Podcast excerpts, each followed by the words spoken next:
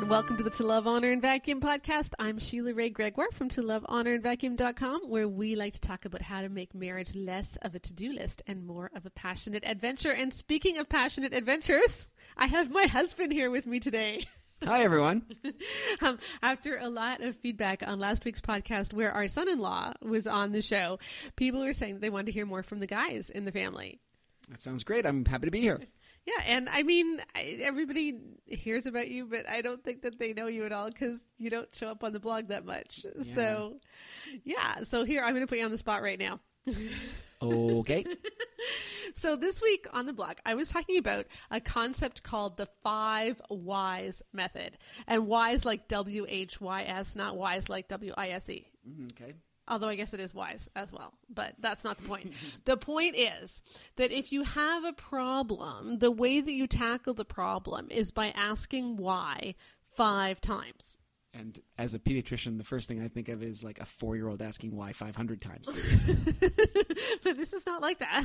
Good. so we don't have to do that. But the reason is because sometimes you think the problem is A, but as you dig down deeper, you figure out what the root of the real issue is, and then you can solve it. That sounds interesting. And since I've been kind of beating up on on marriage um, counseling and and a lot of things lately on the blog, I thought maybe we should do something that helps people rather than just criticizes. Okay, I don't think you've been beating up on marriage counseling. I mean, I've been reading the posts. I think you're just trying to give some balance to some some views that are a little extreme and try and bring them in there. That's all I think you're trying to do. Okay, you're very sweet. But why don't can you give an That's example? my wife. Don't talk about her like that. Thank, thank you, sweetie. okay, can you give an example of the five whys method? I know we were just talking about it um, in the kitchen earlier, and I was saying, or you you used the example: if you lose the battle, Yeah, there's that whole famous poem that goes, For the want of a nail, the shoe was lost. For the want of a shoe, the horse was lost. For the want of a horse, the rider was lost, and the battle was lost. And everything's a disaster, right? And all comes for the want of a nail, right? Mm-hmm. And so the way that would work with the five whys is you would start with the question, why did we lose the battle? Yeah. And then you work back, well, why did that happen? And why did that happen? That's what you're talking Okay, about? Okay, well, yeah, so do it. So why did we lose the battle? Oh, well, because we didn't have enough horsemen. And why did you not have enough horsemen? Because the, the horses were not able to show up for battle because they didn't have the right shoes on. And why did they not have the right shoes on? Because we didn't have enough nails. There you go. And why, and why did we not have nails? We don't have enough blacksmiths in the army. Exactly. So what the army needs is more blacksmiths, Yeah, that- which you which you wouldn't necessarily think right off the bat just because you lost the battle. And that's what I wanted to apply to marriage this week. Now, doesn't this come from like car manufacturers? Yeah, I will. As near as I can tell, um, the first people to do it was Toyota back in the 1950s. Although I first read about it with the Ritz Carlton in New York, and they asked seven whys, not just five whys, because they're overachievers. you know, that's what it takes to be ritzy. Is you got to ask it seven times. And I think it was something like um, the elevators weren't running fast enough. Like people, it was taking too long for people to get the elevators, and it came down to the fact that they were doing laundry at the wrong time for the sheets. Yeah, because the whole point of it, I think you're trying to say for this exercise is that, you know, the immediate solution that sometimes presents itself may not be the deep underlying primary problem. Yeah, and, and to give people hope, I think what often happens in marriage is you have this issue. Like you think, we are not communicating. We're growing more and more distant. And that means there must be something horribly wrong with our marriage. Mm-hmm. But actually, it could be something else that's going on that's relatively easy to address. And so that's what I'm hoping people will take from this post this week and even this podcast, even if you don't read the post, but please read the post because it's a good one. And I have linked it in the description of this podcast. Um, but even if you don't, that you can work through this exercise. So I remember, um, gosh, how many years was it now? Katie was still at home. I'm thinking like it was right after you got that job in Kingston. So maybe five years ago. Yep, six. Yeah, something like that. So you had had this you had had this job in um, Belleville, in the hometown where we live, where you were just on call a lot, Yep. and like I don't know, like what eight times a month, and Yeah, yeah, at least. and you know you didn't really sleep, and Yep. sleep is good, Why do kids always get sick at night? or they're born at night. Or they're born at night? Yeah. Yeah, yeah, I know. Oh, But but I still saw you because you tend to go out at two in the morning when I was asleep, so it didn't bother me. Yep. it just bothered you. Yeah. So you're, you're you're talking about how then I got that amazing dream job in Kingston. Yes. An hour away. yes. So then, so like you've probably people have read the blog and heard these podcasts, they probably know the story. But the story was basically that I had offered a job at a university, so now you know, I had to do less call at night, which was great. And the call that I did had residents who were there actually doing most of the work, and I just needed to be available on the other side of the phone. So it was a great job for me, and it was a much better lifestyle. I actually got to sleep a lot more at night. And when I did get called, I got called, answered a phone call, and then went back to sleep. It was nice. you know, it was great. I loved it.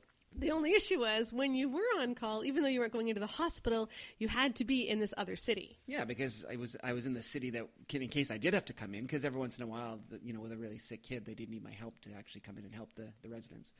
So uh, yeah, so then what happened was uh, I would go away for the weekend. I'd leave early in the morning on Friday before you even woke up, and then I'd have to be on call all weekend. So I would just be in Kingston, and even if I was having a really nice, relaxing weekend that wasn't too heavy we just didn't touch base. Or if we did it was only by phone or that sort of thing. That's just not the same. No and and so i we found that we were really growing apart. Mm-hmm. and when you start asking the why question like why were we feeling distant? It wasn't because there was anything wrong with our marriage. Yeah and, and we've kind of told this story kind of backwards because really we should be working at from the the why, why did we feel distant? Yeah. Well, we don't, and we've kind of built, built up why we were feeling distant from the mm-hmm. very bottom. But like what happened at the time is not that way. We now realize in retrospect what was happening, mm-hmm. but at the mm-hmm. time we were just feeling more and more distant, and we had no clue what was going on. And so we said, why is it that we're feeling like this? Yeah, and a big part for me, like, why are we feeling distant? And for me, it was because you don't know what's going on in my life anymore. Mm-hmm. And then the question is, why don't you know what's going on in my life? And the answer was quite simple because I wasn't telling you. yeah. And, and, and why wasn't I telling you? Because it was too difficult. It was because I was working on the blog, which is doing weird stuff that isn't easy to explain to everybody. And I was dealing with difficult commenters, and I just had a lot of stress. And it was so much easier just to talk to Rebecca, who knew what I was going through, or talk to my mom. And to have to explain it all to you was just like, ugh, because we weren't together that much. And I think this is a bit of a sidebar, but I think it's an important one. Is I think that kind of underscores the issue of communication it needs to be kind of an ongoing thing. So because it's so much easier to talk to someone who you're talking to regularly. So again, just a little push in your marriage is to be talking to each other at least a little bit every day to keep those communication channels open because mm-hmm. what was happening with us was i wouldn't see you for four days and then now sudden like now i've got to you're thinking oh my gosh now i've got to catch up on four days worth of stuff and it was it was awkward and weird because we hadn't been keeping that going through the time. Yeah, and one of the one of the things that we started doing around that time was sharing our highs and lows, and I've talked about this on the blog too. Because mm-hmm. sometimes I've never been, even when we were dating, I've never been one of these phone call people. Yeah, no, you're you're terrible at that. Actually. Yeah, I really am. I, am not trying to be mean. It's just.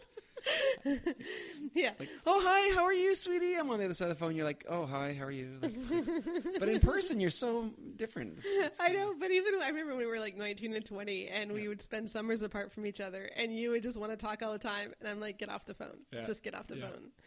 We never even did that. I love you too. You hang up first. Yeah, no, no, we didn't that. even do that.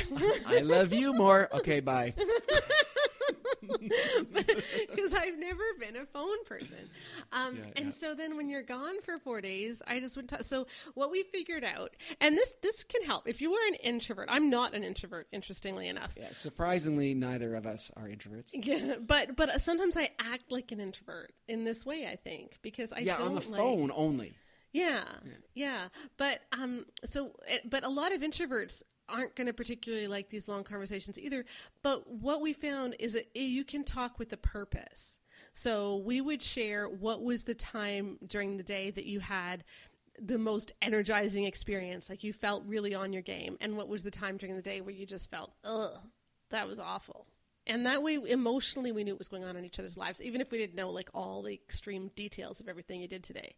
Yeah, and it's it's a really great way to connect after you've been disconnected for a while because then you, you kind of have to share something that's important to you, but it's, you know, because you can't just go from like, I haven't seen you in five days to like, here's my heart. Like, but, you know, if, if you have to go through this exercise of what was the thing that was really challenging for me today? What was the thing that was really a, you know, great boost to my confidence today?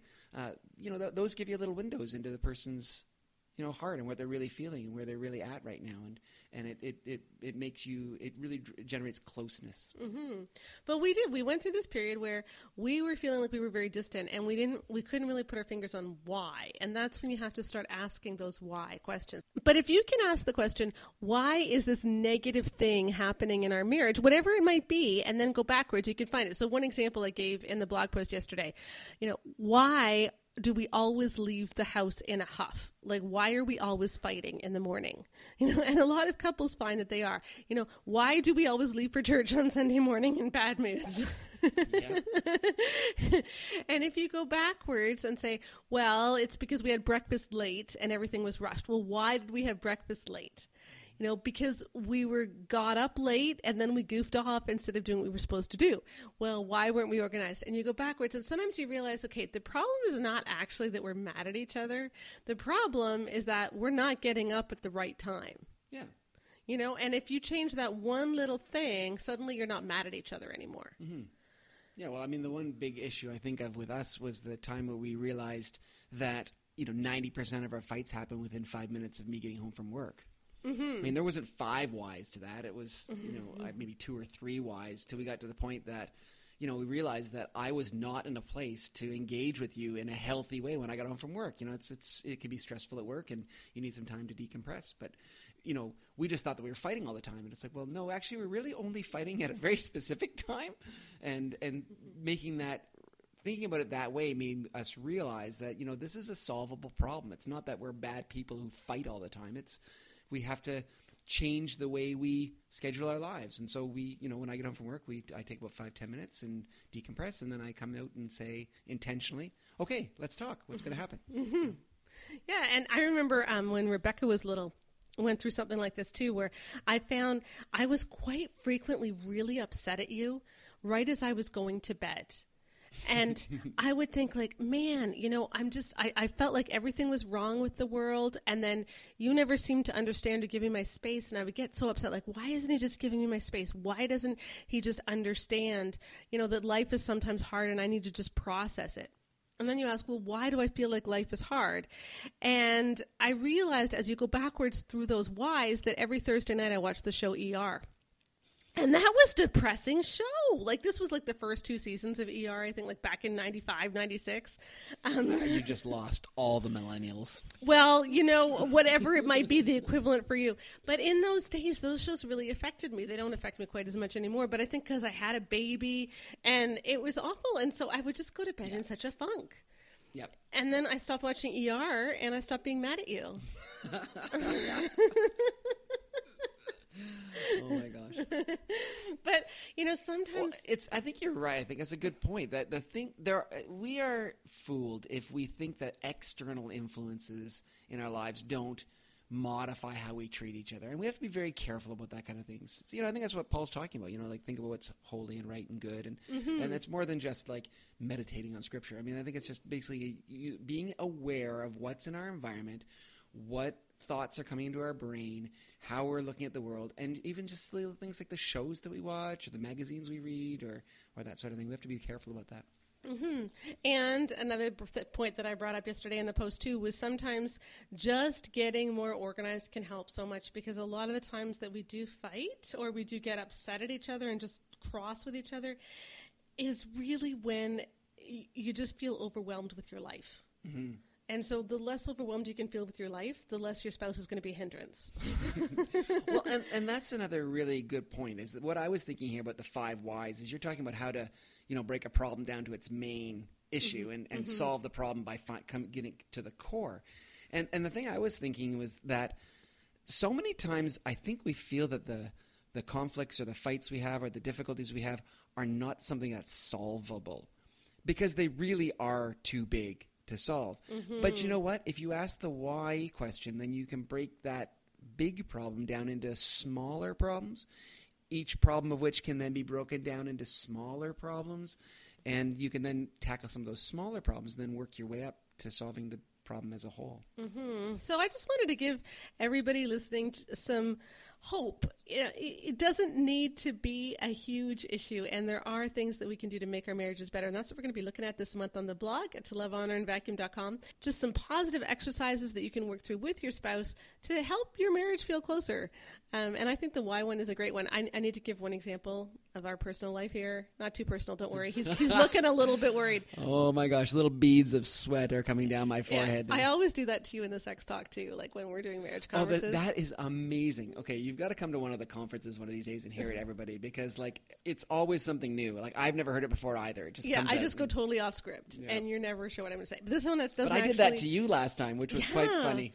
But this one doesn't actually have to do with sex. Okay, so so last night I was just in such a funk because I just had so much on my plate mm-hmm. and I couldn't get away from it. And then this morning, like I felt totally overwhelmed because I'm I'm I have a lot of editing for a book to do. I have a new product releasing next week, our honeymoon course, um, and then I have just a huge backlog of emails. I've been having some interesting discussions on Twitter. Just all kinds of things have been um, pressuring me lately, and I felt a little bit overwhelmed.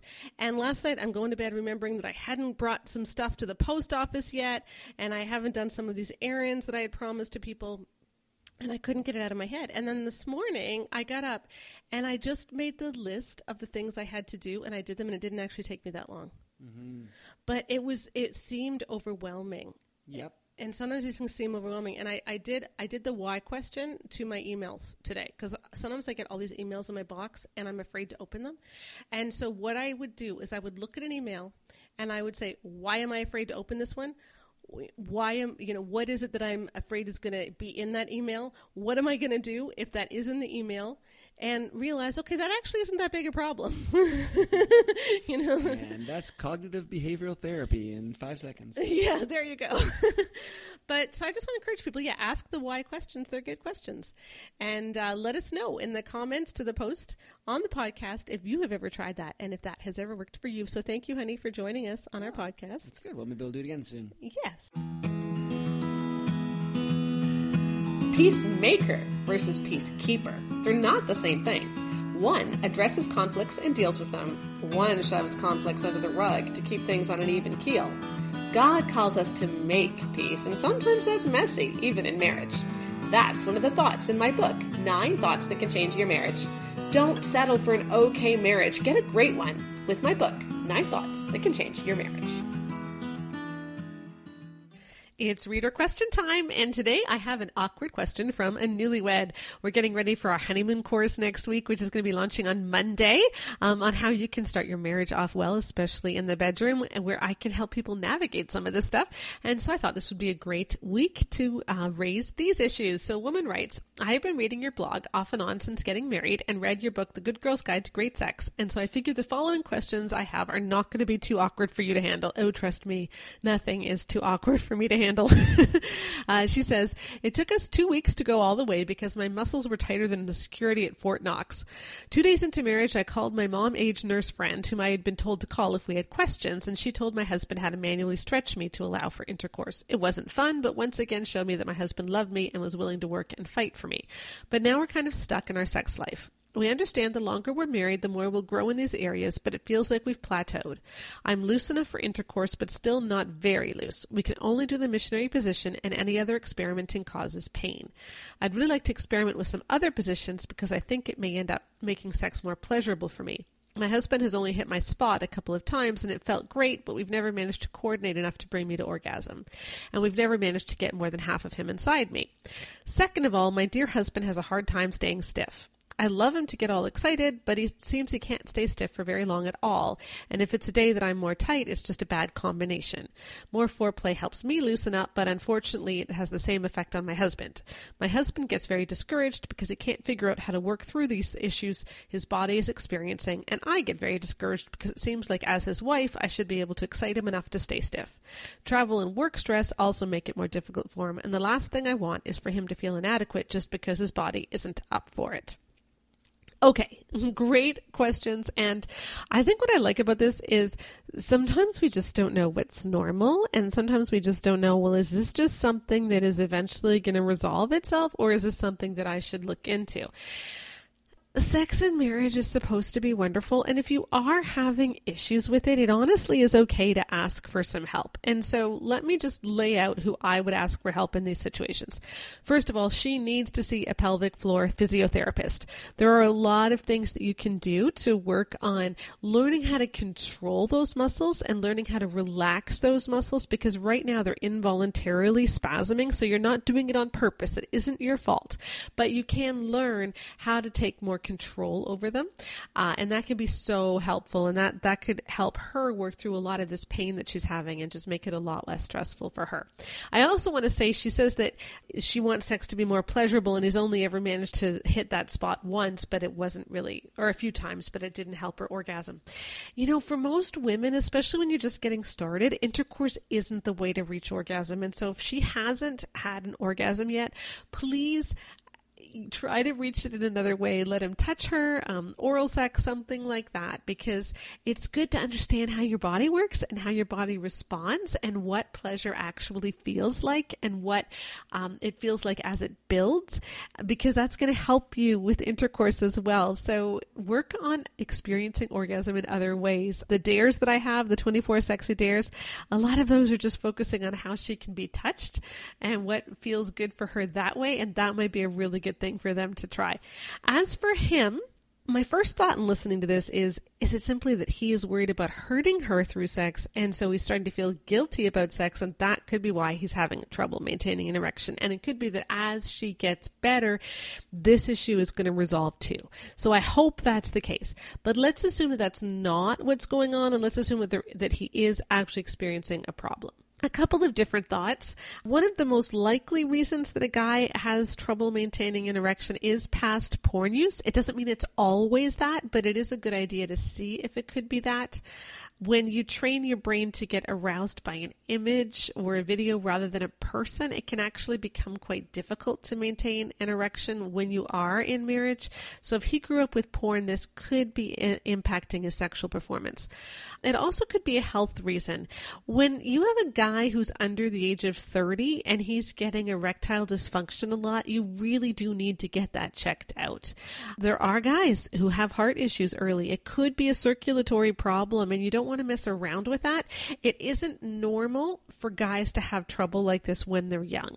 It's becoming more and more normal because of pornography, but in general, this isn't a normal thing. This is something that affects more men when they're older, and so you do want to make sure that this isn't a health issue. And so talking to your doctor is really important again, it doesn't mean that there is an issue.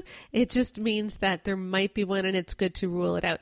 You know, when you're first married and you're having issues with her feeling tight and him having a difficult time maintaining an erection and not really feeling a lot of pleasure yet, that can be so discouraging. And this woman was so gracious in her letter. She was saying they know that it's all about their relationship and they're just working on how to feel close. And that's a great attitude. But I know this can be really disappointing. And so often we don't understand understand um, when things aren't totally normal. And so I would say there are a lot of red flags here. You aren't supposed to be experiencing this much pain this many months after the wedding and after you've started having sexual intercourse. And so if you are, please see a pelvic floor physiotherapist. It's normal to have a certain amount of pain when you do start making love. It isn't normal for it to go on for months and months and months. And that is something a doctor can help with. Similarly, it's not normal for a man under the age of 30 or even 50 really to be experiencing this level of erectile dysfunction unless there's a tremendous, tremendous amount of stress in his life.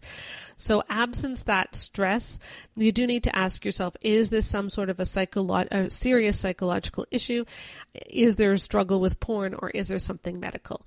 And then get those things looked at because, yeah, both of those things are problems. Now, doesn't mean you can't get over them, and I really think that they can, especially because they both seem to have such great attitudes. But I am glad that she asked, and I hope that they will seek the help that they need because it really is out there, and people can help you with this stuff.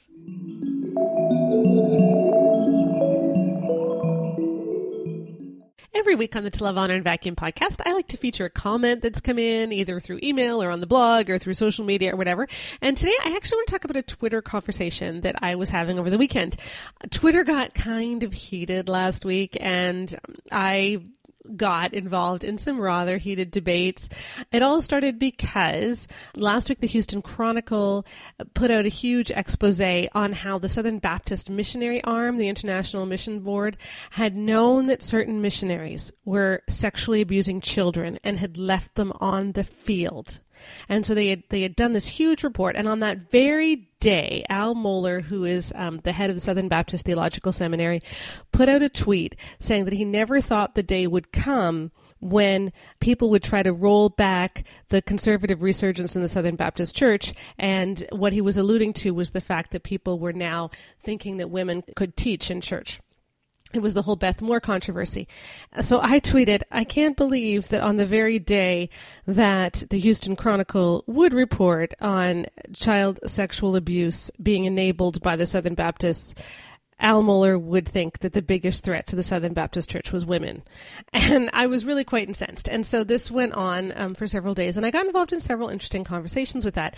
And what I like about getting involved in conversations is that sometimes it helps you to understand the other point better. Because I was talking to this one man, and the point that I was making was that in marriage, we should be pursuing God's will. Like God's will is always that we follow him. And so I was giving the scenario, you know, what if a man wants to do A and a woman thinks that they should do B? And let's let's give it to her. Let's let's say that she definitely knows that this is God's will and that this is God's will what then is the right solution because he would say that you should do it the man's way anyway. And so I thought that was a fairly straightforward thing, but then it turns out that his underlying issue was that we can never know God's will because God doesn't speak to us. God speaks only very rarely throughout scripture, he said. And so you can never know what God thinks. And so therefore you must follow the God given authorities, meaning that she must follow her husband. And I found that so interesting and also quite frightening, but very enlightening to understand that the underlying issue isn't so much a gender relationship, although it has gender repercussions, but instead that they don't think that we can hear God. And you see, when you don't think that you can hear God, that's when you need rules.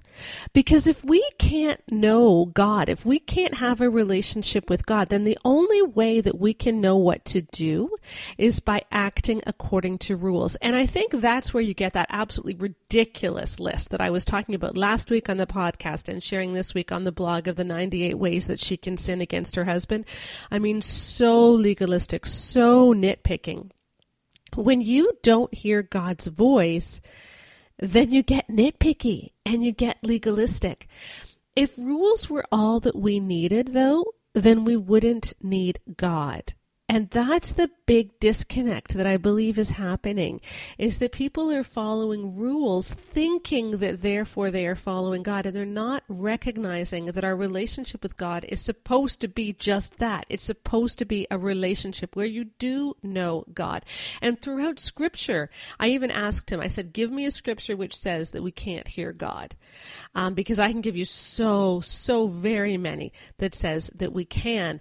I mean, Jeremiah 33, 3 3 Call to me, and I will answer you, and I will tell you great and unsearchable things that you do not know.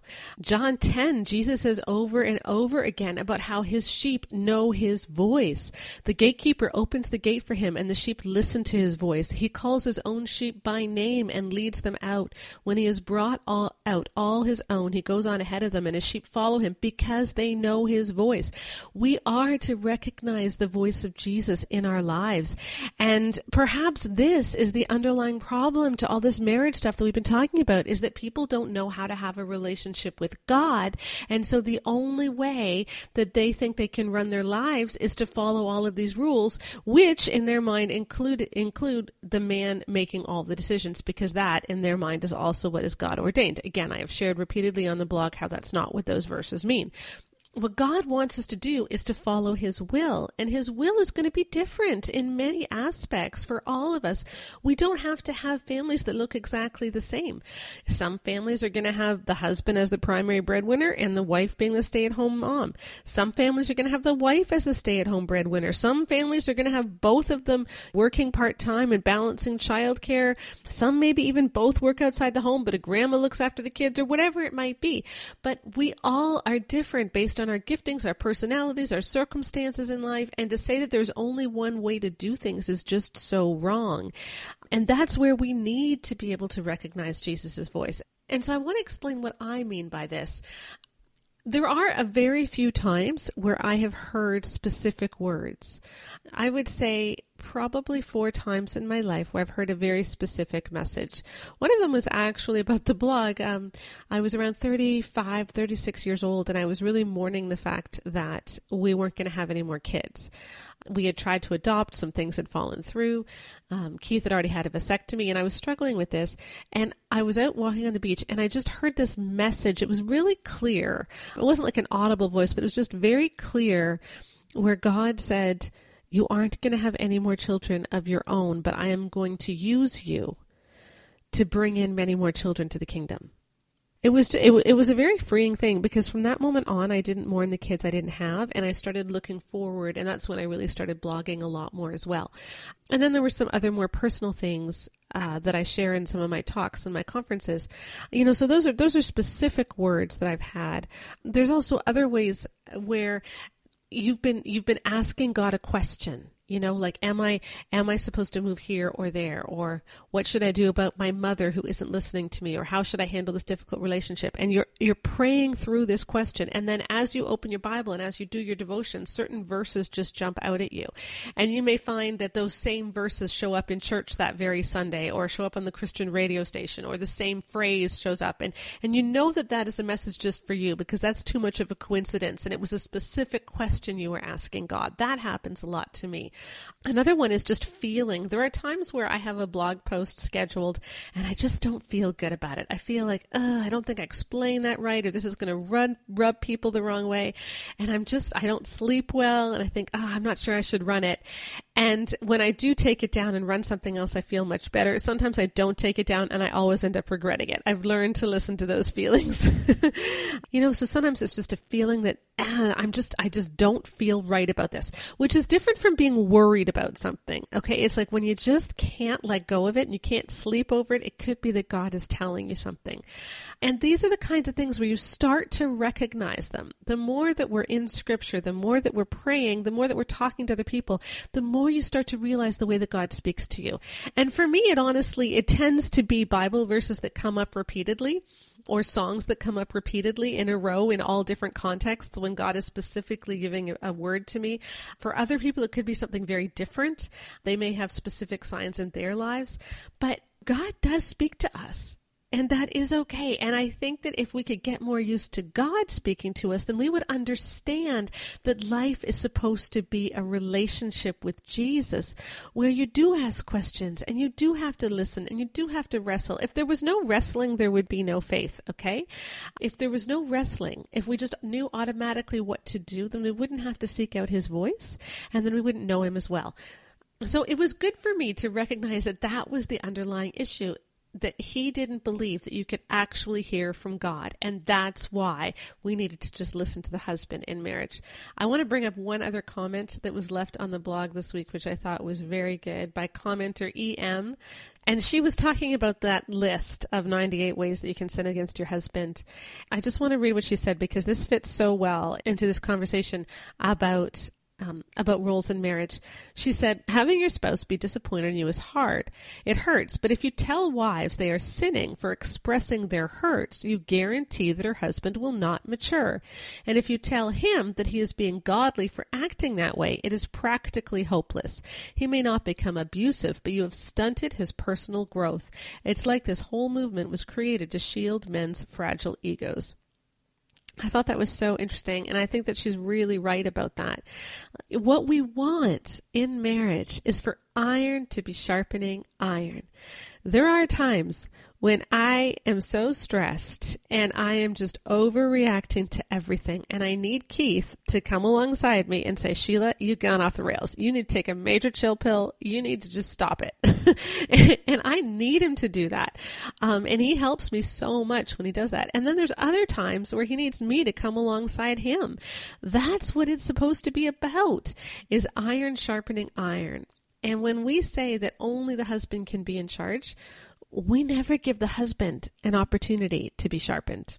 And I think the way through all of this mess is to realize that our main aim, everybody's main aim, should be to listen to Jesus. And when Jesus tells you something, you follow it, whether you're a man or a woman. And that helps you get into the right frame of mind, the right spirit, so that you can be iron sharpening iron. Thanks for joining me for the To Love, Honor, and Vacuum podcast. And I'm so glad that my husband could join us for the first time, too. I hope that'll be a recurring thing. Remember that you can find me, as always, at To Love, Honor, and Vacuum.com, where I blog every day about sex and marriage. And stay tuned next week for our honeymoon course launching. We'll be talking about the big mistake that people usually make on their honeymoons. And I'm excited to share that with you so that I can get marriages off to a great start. We'll see you then.